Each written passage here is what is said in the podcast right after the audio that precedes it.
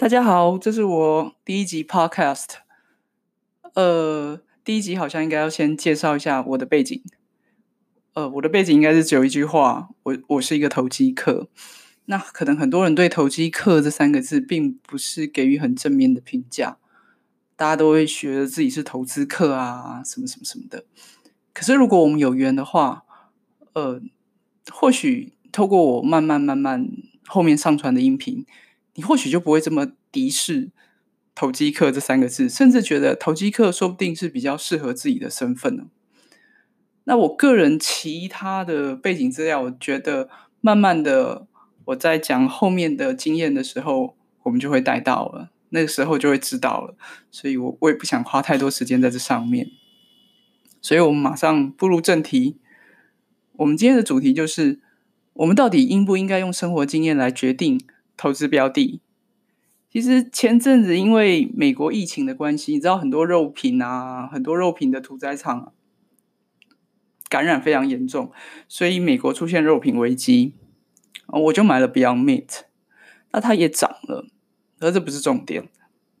Beyond Meat 是一家什么样的公司？我好像应该先解释一下，不好意思，Beyond Meat 你就把它当做一个科技素肉公司来看。它做出来的肉会比我们在台湾吃到的素肉又更像肉一点，会比较多一点的血水啊、肉汁啊之类的。因为身为股东啊，我们都会想知道自己的公司、投资的公司、投机的公司产出的产品到底吃起来是什么样的感觉。在台湾通路虽然不多，不过 Jasons 就是可以买到，所以我就买回家，请我们家小帮手帮我煎来吃。吃了以后，嗯。你说不上它很难吃，可是真的也不算好吃。这中间我也不知道是不是被我们家小帮手煎过头了。我吃完的感想就想马上卖掉我的持股，真的，马上就觉得这东西怎么能卖呢？我们家小帮手也吃了一块，不过小帮手觉得不会很难吃啊，可是我却觉得非常干，非常硬。或许因为我们家小帮手是吃素的，可是我有吃肉。我本身对肉品的口感要求应该会更高一点，所以对吃素的人来说，或许他们的容忍度会比较好，而且他们觉得已经比过去台湾吃得到的素肉好吃很多。总之，在这一次试吃结果，我就对 Beyond Meat 的产品呢，能不能拓展到非素食者的市场产生怀疑。我不怀疑它可以。拓展在素食者的圈圈内，可是，一家公司要成长，不是只有在自己的小圈圈玩呢，它必须要能够把市场做大，更何况它还有 Impossible 啊，好几家公司在竞争，所以我就陷入长考哦，因为吃的经验不好，让我对这档持股信心有一点动摇，我到底要不要卖出这一档持股？身为一个一般人，就是我，我就会很想拿过去的经验来参考。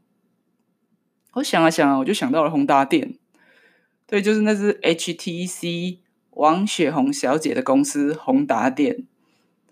HTC 在还没有开始做手机之前呢，它是帮康柏克做 PDA 的，代工做 PDA 的。我也很喜欢买三 C 产品，其实大部分的时候我都是买科技股啦，所以我也非常非常喜欢买这些新的科技产品。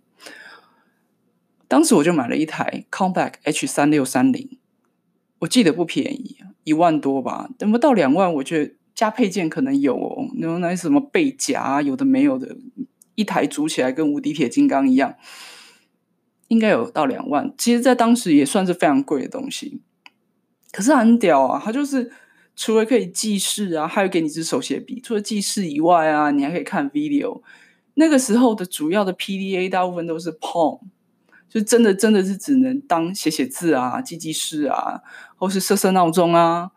你不要讲说看 video 啦，连荧幕都是黑白的，怎么看 video？所以 Compaq H 三六三零这一台在当时就很像呃现在的 iPhone 一样，它其实是还蛮怎么说？嗯，蛮炫的一台机器。但是，但是它整台机器很大台又很重，放在裤袋口袋里。不是裤袋，放在口袋里面还会掉下来。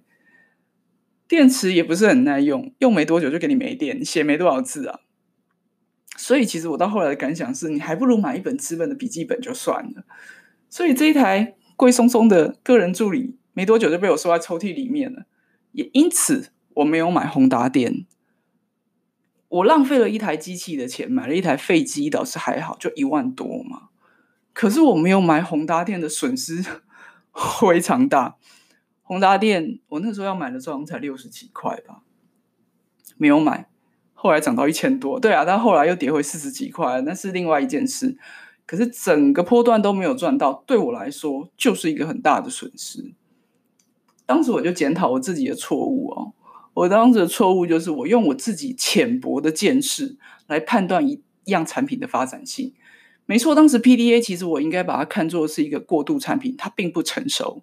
可是 PDA 跟手机结合以后的强大，是我当时没有办法想象得到。那时候，嗯，年轻吧，笨笨的，想象力不足。我没有想到它后来可以发展到人手一机啊，每个人都有一只智慧型手机啊。这是我第一个错，我的眼界太狭窄。而第二个错误就是忽略了趋势的力量。其实它一直涨啊，它强势多头，可是我却一直执着在我自己的使用经验，觉得那个东西不怎么样，它就一直那个影响一直都不好。到一直到后来，呃。HTC 做出了很好的手机，它有什么钻石机，有几台很棒的手机卖的很好的时候，那是它最巅峰的时候，我都没有去反省，然后追股票，这都是我当时年轻时候所犯下的错误，整段通通没赚到，我的我早就顾了，我就预足了很久，所以我就拿了过去的经验到现在来用，我们到底该不该用我们自己的使用经验来判断一家公司的前途？我个人觉得不应该，至少我不应该如此的独断。有机会我们可以来聊聊为什么我会买 Beyond Meat 这家公司。哎，今天这一段就省略过去。所以，如果我的结论是不该，那它的多头如果尚未结束，所以我就在它的趋势还没有转变之前，我还是给它暂时留校查看。嗯。